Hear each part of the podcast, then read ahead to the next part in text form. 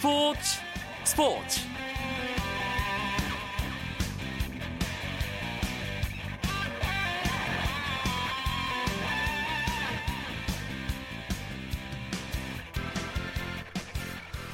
안녕하십니까. 재헌절이자 목요일 밤 스포츠 스포츠. 아나운서 이광용입니다. 2014 브라질 월드컵이 막을 내린 지 사흘 지났습니다. 그런데 월드컵의 여운이 좀처럼 가라앉지 않고 있습니다 한국 축구에 대한 실망감이 물론 가장 크고요. 반면 팀보다 위대한 선수는 없다라는 말을 증명해 보여준 독일의 우승은 부러움을 넘어 교훈으로 다가옵니다. 또 골키퍼들의 선방쇼 역시 대회를 보는 팬들의 즐거움 중 하나였죠. 그래서 목요일 스포츠 스포츠에서는 브라질 월드컵의 여운을 진하게 느껴볼까 합니다. 목요일 밤의 브라질 월드컵 이야기 지금부터 시작합니다. Put your flags up in the sky. In the sky. And wave them side to side, side to side. Show the world where you're from. Show where you're from. Show the world we are one. When the going gets tough. 핏불과 제니퍼 로페즈가 함께 부른 브라질 월드컵 공식 주제가 We Are One. 이 노래도 조금씩 이제 그리워질지 않을까 그런 생각도 듭니다. 오늘 이야기 손님 두 분 모셨습니다. 이번 월드컵 기간 동안 그 누구보다도 월드컵의 열기를 온몸으로 느낀 분들인데요. 먼저 스포츠 스포츠에서는 목요일의 남자로 통하죠. 박찬아 KBS 축구 해설위원 어서 오세요. 네, 안녕하세요. 그리고 서호정 축구 전문 기자도 함께합니다. 반갑습니다. 네, 안녕하세요. 처음 뵙겠습니다. 스포츠 스포츠는 첫 출연이시죠? 네, 아 그동안 정말 연락 기다리고 있었는데 이제 월드컵이라는 어, 예, 큰 대회가 끝나니까 겨우 한번 불러주시네요. 예, 일단 물꼬가 튀었으니까 앞으로 자주 뵙도록 하겠습니다. 박찬하 위원은 브라질의 기운이 아직 따끈따끈하게 온몸에 남아있는 느낌인데요. 언제 왔습니까? 네, 저는 어저께 도착을 했는데요. 빨리 그곳의 기억들은 잊어야죠. 네, 그리고 한국에 적응을 해야 되는데 날씨가 많이 덥습니다, 여기가. 예. 저도 브라질에 다녀왔습니다. 우리 셋 다 브라질을 체험하고 온 사람들인데 두 분의 브라질 생활 짧게 표현하면 어떻습니까? 박찬하 위원부터. 저는 간단하게 완전한 사육이었죠. 코파카바나 스튜디오가 참 그 배경은 멋지던데요. 아 그렇죠. 네, 시간 되면 밥 먹고 시간 되면 일하고 네 그리고 끝나면 하루가 가서 네, 네 저는 잘 지내다 왔습니다. 공감할 수밖에 없습니다. 전 가까이 지켜본 입장에서 서우정 기자는요. 저는 두 가지 표현으로 설명드릴 수 있을 것 같은데요.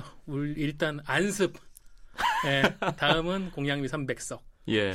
안습은 어 제가 이제 업계분들은 아시는데 이제 브라질 월드컵을 앞두고 국내에도 치안이 워낙 불안하다 뭐 이러면서 좀 불안감이 많이 조장됐는데 하필 이제 귀국 이틀을 앞두고 가방을 현재 도난당하는 네. 사태가 벌어져가지고 굉장한 대혼란을 겪었었고요. 어, 공양미 상배석은 아, 이번 브라질 월드컵을 제가 월드컵 현장에서 본 첫 대회인데 눈이 뜨여졌습니다. 네, 축구를 보는 눈이 새롭게 떠진 것 같아서 좀 그런 표현들을 주변 분들에게 좀 자주 쓰고 있습니다. 저도 서우정 교자와 비슷한 걸 느꼈습니다. 축구를 새롭게 보게 되는 확실한 계기가 됐고요. 네, 좋다고는 박찬호 의원 때문에 얘기는 못하겠고요. 나름 의미 있었던 추억을 만들고 오지 않았나 싶습니다. 아, 브라질 월드컵 32일간 열전을 오늘 스포츠 스포츠 목요일 시간에 돌아볼 텐데 세계 축구 흐름에 또 중요한 분기점을 만드는 대회가 바로 월드컵이잖아요. 우리가 또 이 월드컵을 통해서 여러 가지 교훈을 또 얻게 됐습니다. 독일의 우승으로 막을 내린 월드컵. 이 결말이 주는 메시지를 우리가 어떻게 해석을 해야 하는지부터 얘기를 해볼까요? 박찬호 의원부터. 독일이 주는 우승은 여러 가지로 교훈이 있겠죠. 그런데 한편으로는 이번 대회 독일이 우승했기 때문에 이제 우리가 독일 축구를 가야 된다. 그리고 어, 지지난 시즌이었죠. 챔피언스리그에서 또 어, 도르트문트가 잘했고 또 이번 시즌에도 바이런 미넨이라든가 또 이런 팀들이 계속 선전하는 모습을 보면서 우리가 독일을 좀 따라가야 되는 것이 아닌가 이런 얘기들이 나오고 있는데 지난 메이저 대회에서 스페인 천하가 됐을 때는 또 티키타카를 추구해야 된다 이런 얘기들이 있었거든요. 그러니까 독일이 주는 메시지가 분명히 있지만 우리가 생각해야 될 것들이 분명히 있을 것 같아요. 음. 확실한 것은 독일의 메시지는 시스템을 구축을 하고 그 시스템 속에서 무엇을 발전시키면서 결과물을 보여주느냐 이것이 저는 중요하다는 생각입니다. 독일의 우승 어, 어떻게 어, 설명을 할 수 있을까요? 우승할 수 있었던 가장 큰 요인 서정 기자는 뭐라고 보세요? 뭐 저도 이제 박찬하 해설위원하고 크게 다르지 않은 관점인데요. 결국 순리대로 갔다. 음. 철저한 준비가 요행을 이겼다. 요행을 그러니까, 이겼다. 예, 월드컵을 우승을 하려면은 준비를 해야 된다라는 월드컵 성과를 내려면은 그러니까 사실 저는 월드컵을 이렇게 해석하거든요. 그 축구에 관한 그 나라의 애정, 관심, 준비, 계획 한마디로 국력이죠. 축구에 쏟은 국력이 그 4년간의 준비를 통해서 여실히 월드컵에 드러나는 것이라고 보는데 네. 독일은 그들이 준비한 만큼의 성과를 가지고 돌아가게 됐다. 음. 네, 이런 면에서 참 요즘에 순리대로 안 돌아가는 세상인데 모처럼 월드컵에서는 순리대로 뭔가 돌아간 것 같습니다. 사실 유로 96 우승 이후에 독일이 한동안 녹슨 전차라는 오명까지 뒤집어 썼었잖아요. 근데 정신을 차려야 될 때 제대로 정신을 차린 게 2014년에 이런 결과로 이어지지 않았나 그런 생각도 들어요. 네, 그 과정을 봤을 때는 정말 독일 축구가 절치부심, 과거의 서독 시절의 영광을 차지하기 위해서 많은 노력을 했다는 건 알 수가 있죠. 그런데 한편으로는 녹슨 전차라는 오명을 쓸 때도 독일은 월드컵 8강은 기본적으로 갔었던 나라거든요. 예. 그러니까 녹슬었다는 게 정말 녹슬어서 굴러가지 않았던 건 아니고 다만 그들이 원하는 결과를 가져가지 못했던 것이거든요. 그러니까 그 사이에는 물론 독일 축구가 시스템적으로 다시 말해서 대표팀뿐만 아니라 자국 리그를 어떻게 살릴 것인가 여기에 대한 노력이 있었어요. 그래서 음. 그 노력의 결과가 지금 이렇게 이어졌다고 볼 수가 있는데요. 확실히 좋은 투자 그리고 꾸준한 노력, 기다림 뭐 모든 것이 이번 대회 결과로 연결이 됐습니다. 박찬하 의원이 지적한 분데스리가의 재중흥도 독일 축구의 하나의 밑거름이 됐겠지만 어, 요하임 르브 감독을 중심으로 대표팀을 착실하게 운영한 것도 우리가 빼놓지 않고 봐야 하는 부분이잖아요, 서호정 기자. 그렇죠. 요하임 르브 감독이 이제 2004년에 위르겐 클린스만 감독을 보좌하는 수석 코치로 독일 대표팀에 합류를 했고 2년 뒤에 이제 클린스만 감독이 월드컵 이후 물러나면서 대표팀 감독직을 맡아서 대표팀 감독직만 8년째입니다. 네. 어, 한국에서는 상상도 할 수 없는 일이죠. 그렇죠. 한국 축구는 지금까지 그 월드컵을 준비하는 4년이라는 단위의 임기를 채운 감독을 단 한 번도 가져보지 못했는데 독일은 지난 이제 대표팀 역사 88년입니다. 독일이 88년 동안 총 10명의 감독이 부임을 했습니다.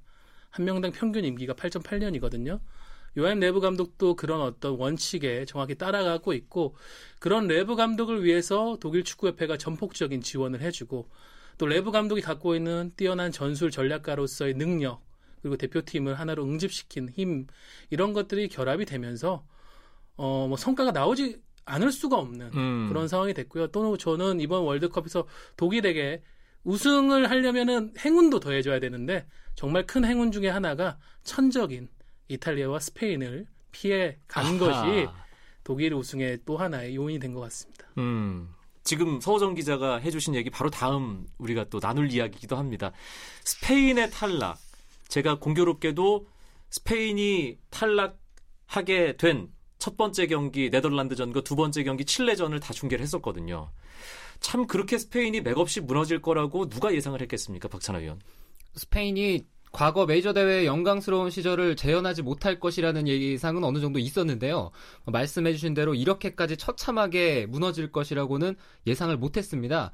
스페인 역시도 이번 엔트리 그리고 이번 대표팀의 어떤 목적 자체가 위험성이 굉장히 많이 있었어요. 네. 그러니까 비센테 델보스케 감독이 과감한 개혁보다는 꾸준한 안정감 이런 걸 추구하는 감독이었거든요. 주축 선수들의 컨디션 자체가 최근에 계속 하향세로 내려가 있었고요. 그리고 선수들은 그간 소속팀에서 누적된 피로도가 있었습니다. 이것이 결부가 됐고 또 더구나 체력적으로 좀 갖춰져 있고 그리고 대표팀에 변화를 줄 수 있을 만한 젊은 피들은 공교롭게도 부상으로 직전에 다 낙마를 했거든요. 네. 그러니까 이번 스페인은 뭔가 무적함대에 출항을 하기에는 전체적으로 많이 파손이 되어 있었던 상태였고 결국엔 그 첫 번째 경기 네덜란드전을 극복하지 못하면서 이번 대회 아쉽게 막을 내렸고요. 나아가서 최근에 이어졌었던 메이저 대회 어떤 전성기도 여기서 끝나게 됐죠. 음, 유로 2008 우승으로 화려하게 스페인 축구가 세계 축구 중심에 섰잖아요.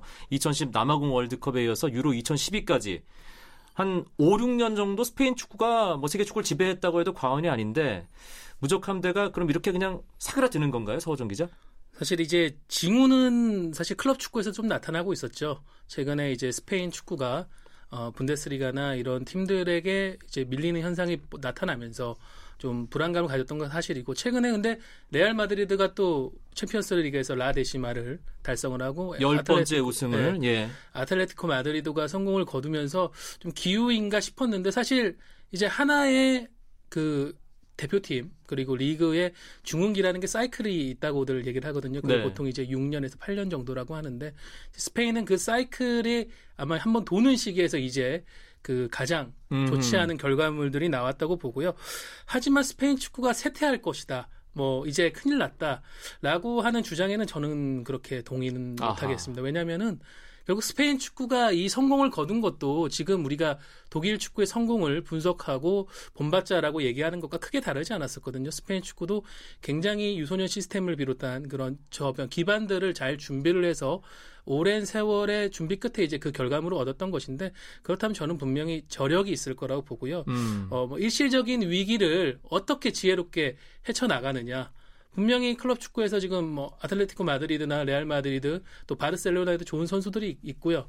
그 외에 다른 팀에도 좋은 선수도 있는데 그 선수들 젊은 선수들을 얼마나 빨리 끌어올리냐가 이 일시적인 위기를 얼마나 단축시킬 수 있느냐의 해법이 될 것 같습니다. 스페인이 전성기를 누렸을 때 전술적 화두는 점유율이었습니다. 그리고 어, 패스로 어, 상대를 압도하는 그런 축구였는데 이번에 스페인이 무너지면서 스페인을 무너뜨린 것이 압박 그리고 빠른 역습 또 쓰리백 그렇잖아요. 스페인에게 대승을 거두면서 일단 1차적으로 충격을 가했고 스페인을 탈락을 확정시킨 두 팀이 다 공교롭게도 쓰리백 팀들이었어요. 이 부분은 어떻게 봐야 될까요, 박찬하 위원?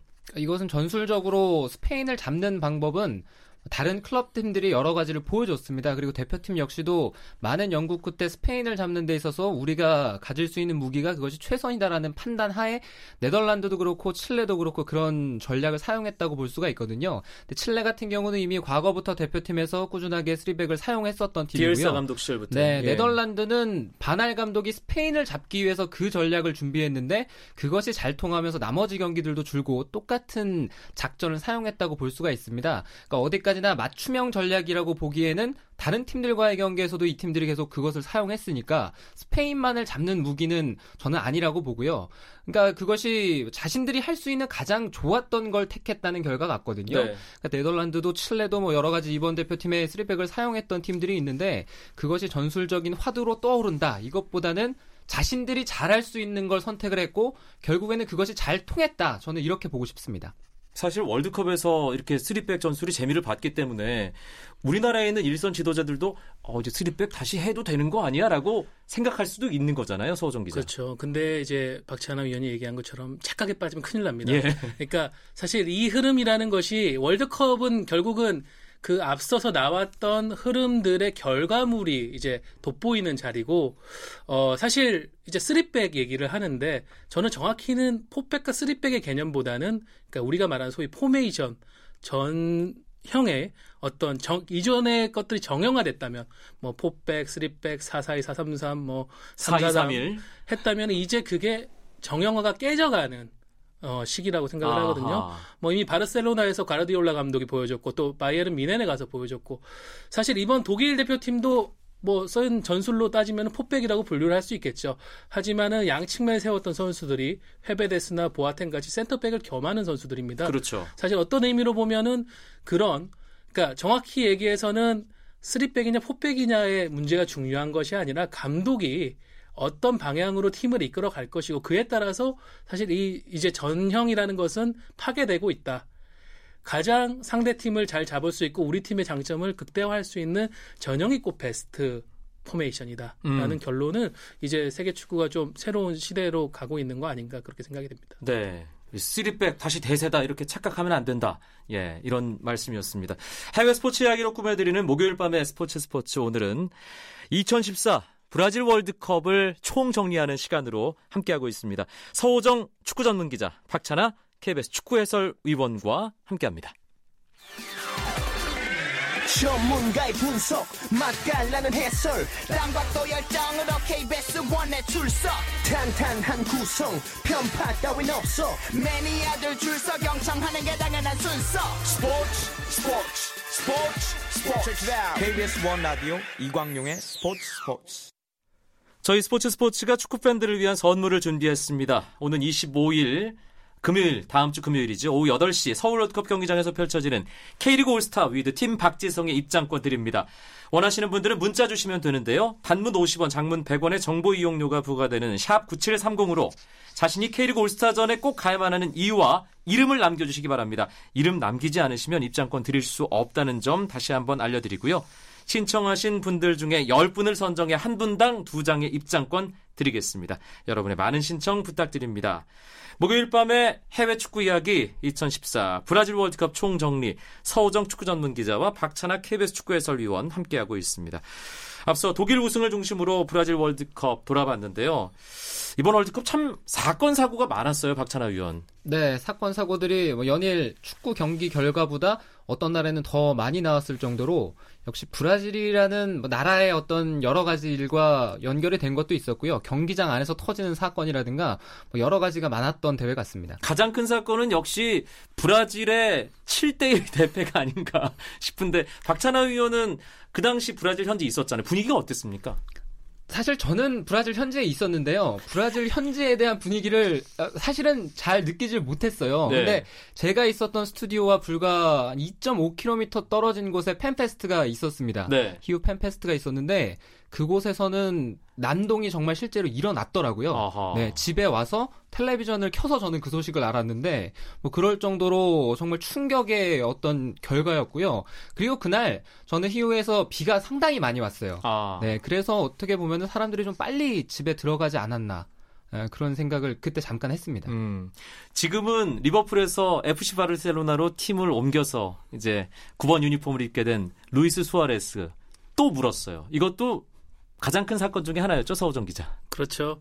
그 글쎄요. 이제 수아레스가 어, 올 초에 받았던 아, 그 시즌 끝나고 받았던 무릎 수술로 인해 가지고 아, 월드컵에 뛸 수 있을 것이냐 없을 것이냐 이쪽에 이제 초점이 맞춰졌는데 이제 첫 경기 코스타리카전 때 네. 출전을 못 해가지고 또 우루과이가 그 여파로 대패를 당하면서 위기에 처했을 때 잉글랜드전에 나타나서 또 호련이 영웅처럼 조국을 구하지 않았습니까? 그렇죠. 아 수아레스가 이제 정말 지난 시즌 리버풀에서 개가 천선을 이어서 월드컵에서 영웅이 되는구나라고 싶었던 찰나에 또 분노 조절을 하지 못하고 예, 이탈리아의 수비수 키엘리니의 어깨를 물었죠. 정말 그때 제가 이제 이동 중이라서 공항에서 보고 있었는데 공항에 이제 수백 명의 어떤 그 일반 관광객들 등이 수아레스가 무는 순간에 다들 경악하면서 아 어, 이러면서 막 반응들이 정말 대단했거든요. 네. 전체적으로 이제 브라질이다 보니까 아무래도 남미와 유럽의 대결에서 남미 팀을 응원하는 분위기였는데 그 사건 이후로 다들 고개를 절레절레 흔들면서 음.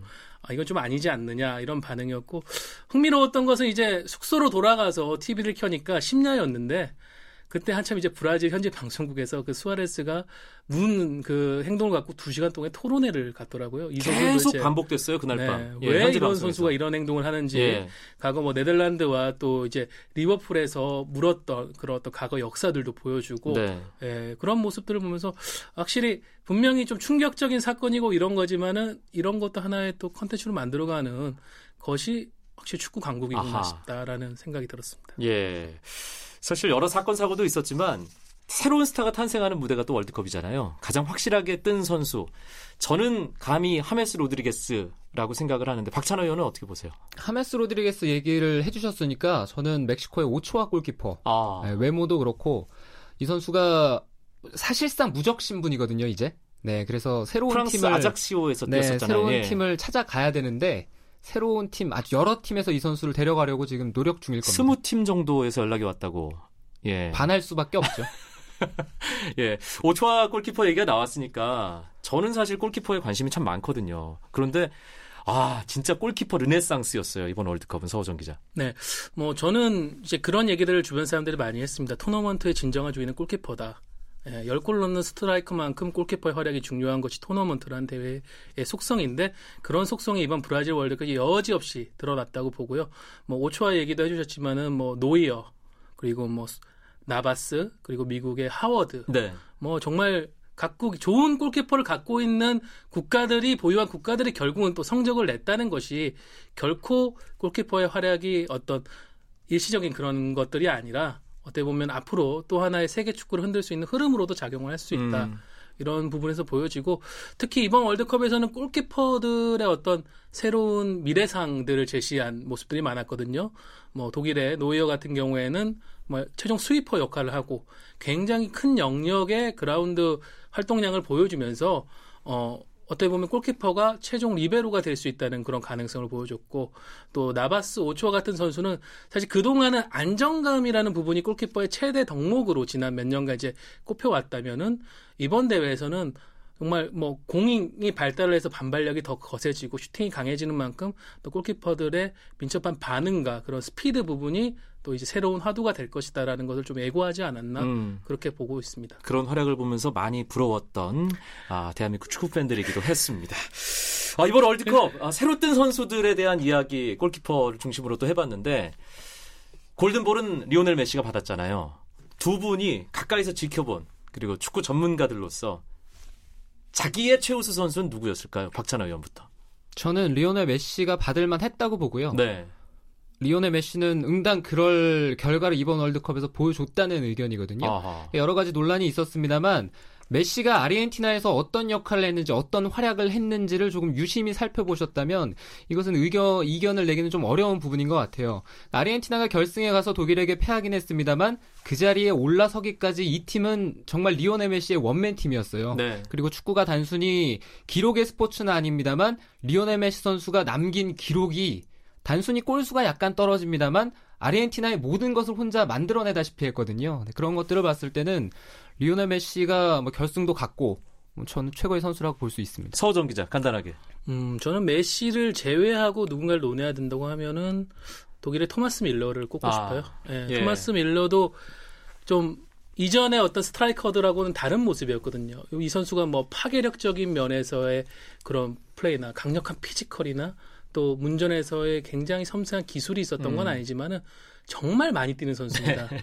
이 선수, 많고요. 네, 이 선수가 예. 경기당 평균 12km를 뛰었는데 아, 대단하네요. 다른 나라 공격수도 이렇게 많이 뛴 선수가 없었거든요. 정말 많은 공간을 커버하면서 그런 와중에 이제 가장 중요한 공이 왔을 때의 first touch의 안정성 그리고 결과 만들어낸 네, 능력 그러면 결과 쉽게 만들 수 있는데 네. 그 토마스 뮐러 선수 특별하지 않은 것들이 얼마나 중요한지 그것이 특별한 것을 만들 수 있다는 걸 보여줬습니다. 네. 2014 브라질 월드컵 짧게 핵심만 추려서 돌아봤습니다. 서호정 축구 전문 기자 박찬아 KBS 축구 해설위원 두 분 고맙습니다. 감사합니다. 감사합니다. 내일은 K리그 이야기를 중심으로 여러분들 찾아뵙겠습니다. 9시 35분 잊지 마시고요. 아나운서 이광용이었습니다. 고맙습니다. 스포츠 스포츠.